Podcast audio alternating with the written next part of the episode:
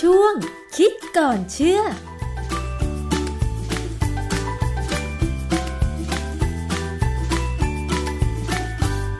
พบกันในช่วงคิดก่อนเชื่อกับดรแก้วกังสดานนภัยนักพิษวิทยากับดิฉันชนาทิพไพรพงษ์เช่นเคยนะคะ วันนี้เราพูดถึงเรื่องของอาหารกันอีกสักครั้งหนึ่งค่ะ ดิฉันเชื่อแน่ว่าหลายคนเนี่ยชอบอาหารปิ้งย่างจำพวก เนื้อย่างจิ้มจุ่มอะไรอย่างเงี้ยนะคะ ซึ่งมันก็จะมีความหอมอร่อยตอนขณะที่กำลังปิ้งย่างใช่ไหมคะ แต่คุณรู้หรือไม่ว่าอาหารปิ้งย่างรมควันนี้เนี่ย มันก็มีอันตรายบางอย่างแฝงอยู่เหมือนกัน แต่ว่าจะอันตรายเพียงใดต้องไปคุยกับนักพิษวิทยาค่ะ อาจารย์แก้วคะ เรื่องนี้เป็นยังไงคะ คือความจริงเนี่ยเรื่องของอาหารปิ้งย่างรมควันเนี่ย ผมก็พูดแล้วก็มีหลายคนพูดมานานแล้ว ผมพูดครั้งแรกเนี่ย เมื่อผมกลับมาจากอเมริกาเลยเมื่อ ค่ะ สามสิบปีที่แล้ว ค่ะ นะฮะคือตอนนั้นเนี่ยพูดออกมาแล้ว ก็มีแม่ค้า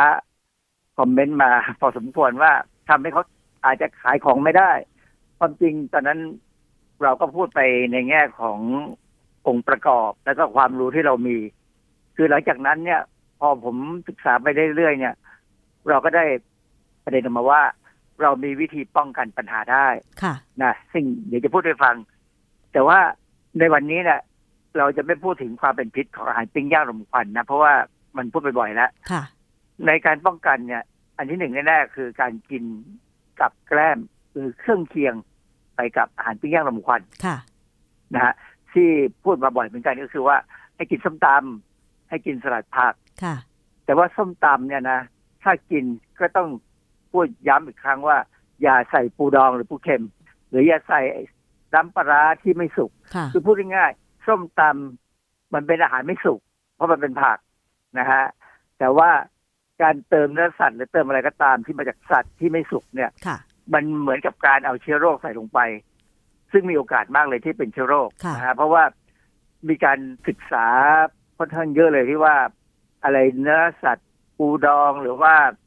ปลาร้าเนี่ย มีพยาธิซึ่งนำโรคมาได้นะฮะ แต่ว่าปัจจุบันเนี่ยเวลาสั่งส้มตำปูปลาร้า ปลาร้าเนี่ยมักจะปรุงรสแล้วแล้วก็นำไปต้มให้สุกแล้ว แต่ส่วนปูดองส่วนมากจะไม่สุก แต่ก็มีบางร้านส้มตำเหมือนกันนะคะ ที่เขาเอาปูดองนั้นเนี่ยไปลวกน้ำจนมันมีสีเหลือง อันเนี้ยก็คือไม่ดิบแล้วนะคะอาจารย์ อันนี้ก็คือสามารถกินได้แบบเป็นปูดองที่สุกแล้วใช่ไหมคะ มันก็คงกินได้นะครับ แต่ว่าอย่างว่ามันคงไม่อร่อยเท่าดิบๆมั้งผมเป็นคนไม่กินปูเค็มปูดองอยู่แล้ว เพราะว่าผมไม่ชอบสัตว์สัตว์น้ำนะฮะ ค่ะ แต่ว่าอย่างนี้ปูดองเนี่ยจริงๆมีอยู่ครั้งหนึ่งนานมาแล้ว หรือปัจจุบันนี้ก็อาจจะยังมีอยู่ คือเขามีปูเค็มฉายรังสี อืม นะเคยมีขายนะฮะ ค่ะ แต่ผมไม่แน่ใจว่าหลังๆเนี่ยยังมีอยู่ไหมเพราะว่าคือเนื่องจากเป็นอาหารที่ผมไม่กินนะผมก็เลยไม่ติดไม่ได้ติดตาม แต่แหนมเนี่ยมี ค่ะ แหนมฉายรังสีน่ะมีอยู่ เคยได้ยินค่ะ นะฮะเพราะฉะนั้นการกินพืชผักพร้อมกับอาหารปิ้งย่างนมควันเนี่ยมันดีตรงที่ว่า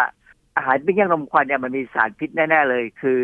polycyclic aromatic hydrocarbon หรือ PAH ซึ่งมันอยู่ที่ตรงควันดำๆที่เกาะนี่แหละ หรือส่วนที่เป็นดำๆไม่ไหม้เนี่ยนะฮะ ค่ะ มันจะมีสารตัวนี้ PAH แต่ PAH เนี่ยเราสามารถป้องกันการดูดซึมเข้าสู่ร่างกายได้ หลังจากกินเข้าไปแล้วเนี่ย โดยอาศัยโคโรฟิลที่อยู่ในผักนะ ค่ะ ฮะเพราะฉะนั้นถ้าเรากินอาหารปิ้งย่างรมควันพร้อมไปกับผักใบเขียว ค่ะ โอกาสที่สารพิษกลุ่มนี้ PAH เนี่ยจะเข้าไปในร่างกายเราเนี่ยจะต่ำลง ค่ะ นะฮะอันที่หนึ่ง อันที่สองใยอาหารบางชนิดก็สามารถจะสกัด pH ได้บ้าง พอสมควร อันนี้เป็นเรื่องที่อ่าทางวิทยาศาสตร์เนี่ยศึกษามา ประเด็นที่สาม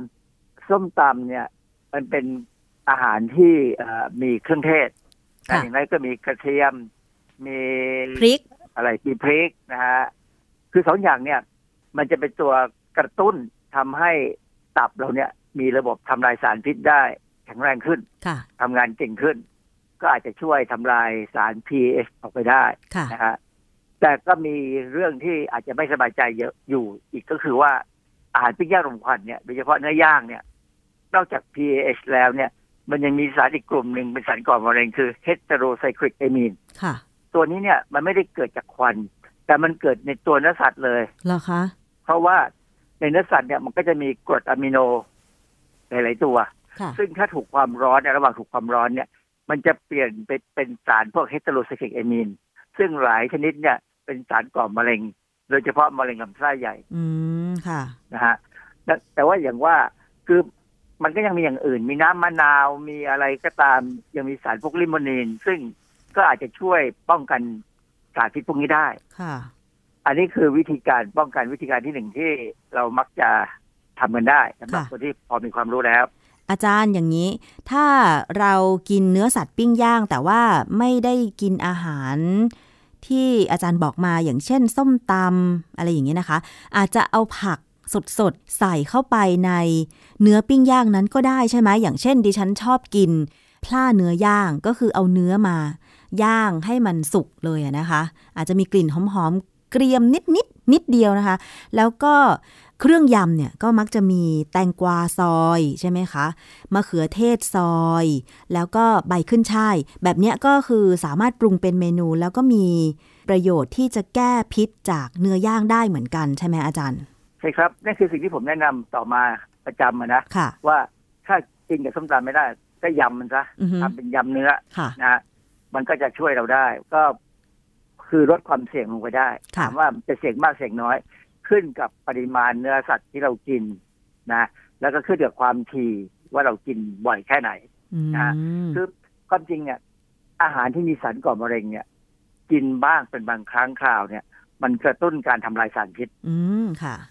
เพราะฉะนั้นถ้าเรารู้อย่างนี้เนี่ยอย่ากินซ้ำซาก ค่ะ อาทิตย์ละครั้งสองอาทิตย์ครั้งหรือว่า คืออย่ากินบ่อยแค่นั้นเองกินได้แต่อย่ากินบ่อย และอย่ากินมาก กินแค่พออร่อย แต่สำคัญคือ อย่าไปกินร่วมกับอะไรที่ทำให้ตับเรามีปัญหา ค่ะ ก็คือสุรา ม เหล้า พวกนี้ทำลายตับ เพราะฉะนั้นถ้าตับที่ถูกทำลายเนี่ยโอกาสที่มันจะทำลายสารพิษก็น้อยลงมันจะอ่อนแอ ค่ะ นะฮะทีนี้มันมีอยู่อันหนึ่งซึ่งมีคนแนะนำกันก็คือว่าอ้าวถ้าเรารู้ว่าควันที่มันลอยมาจากการปิ้งย่าง และทำให้เกิดสารพิษเนี่ย แล้วไปเกาะที่เนื้อสัตว์เนี่ย ค่ะ ก็พยายามใช้เตาไร้ควัน อืม ก็ลดควันซะ ลดควันก็อย่าให้มีควัน ดี นะ ไหมอาจารย์ ซึ่งในหลักการของการทำเตาไร้ควันเนี่ยเขาหลักการง่ายๆเลย คือเขาพยายามเวลาเราปิ้งย่างเนื้อสัตว์เนี่ยมันจะมีน้ำมันหยดลงมาใช่ไหมฮะ ใช่ ลงไปที่ถาด น้ำมันนี่แหละคือตัวที่เป็นตัวที่ทำให้เกิดสารพวก PAH หรืออะไรก็ตามก่อนที่ไปติดที่เนื้อสัตว์ ดังนั้นเตาไร้ควันเนี่ยส่วนใหญ่จะเป็นเตาไฟฟ้านะฮะแล้วก็จะมีถาดซึ่งรองรับน้ำมันแล้วมันจะเอียงทำให้น้ำมันเนี่ยไหลไปยังที่เขาสำหรับเก็บน้ำมัน ค่ะ ดังนั้นเนื้อเนื้อสัตว์นั้นก็จะถูกความร้อน แล้วก็เปลี่ยนได้ แล้วก็สุกได้ ค่ะ แต่สิ่งที่ขาดไปจากเนื้อสัตว์พวกนี้ก็คือ ไม่มีควันเกาะ ค่ะ พอไม่มีควันเกาะคำถามคือว่าอร่อยไหมก็ถ้าเราชอบกินเนื้อย่างเฉยๆแล้วเอาไปยำมันก็ไม่มีปัญหาอะไร เพราะว่ารสชาติจากยำเนี่ย มันมีข้าวคั่ว มันมีพริกมีอะไรก็ตาม มันก็จะทำให้อาหารนั้นก็อร่อยพอสมควรอะนะ ค่ะ แต่ความจริงแล้วเนี่ยเวลาคนเรากิน อาหารปิ้งย่าง ควันเนี่ย เออ เราต้องการ กลิ่ คน วันดำๆนี่แหละตัวอร่อย ใช่ ควันดำๆเนี่ยมันมันจะมีความขมนิดๆหวานหน่อย อ่าฮะ ๆแต่ในความขมความหวานมันก็มีสารที่ผมเล่าให้ฟังเนี่ยนะแต่นี่อีกอย่างหนึ่งที่อาจจะพออาจจะช่วยบรรเทาได้ก็คือ ถ้าเราใช้เตาไร้ควัน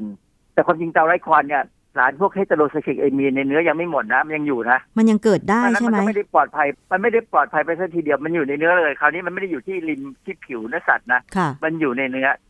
วิธีป้องกันวิธีลดปัญหาตัวนี้ก็คือ เนื้อสัตว์ต้องหมัก อืม กับเครื่องเทศ ค่ะ นะกระเทียมพริกไทย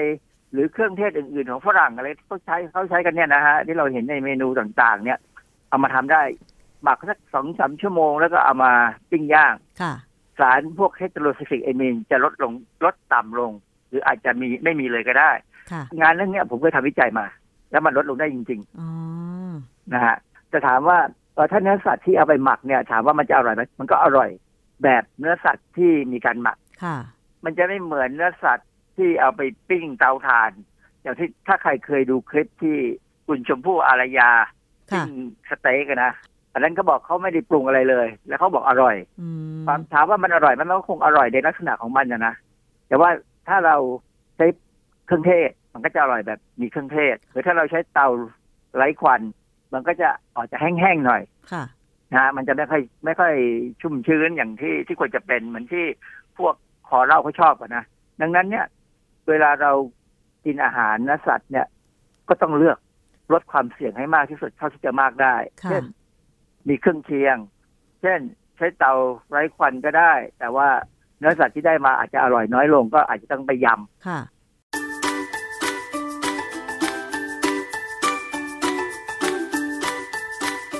งไปยำ ค่ะ ช่วงคิดก่อนเชื่อ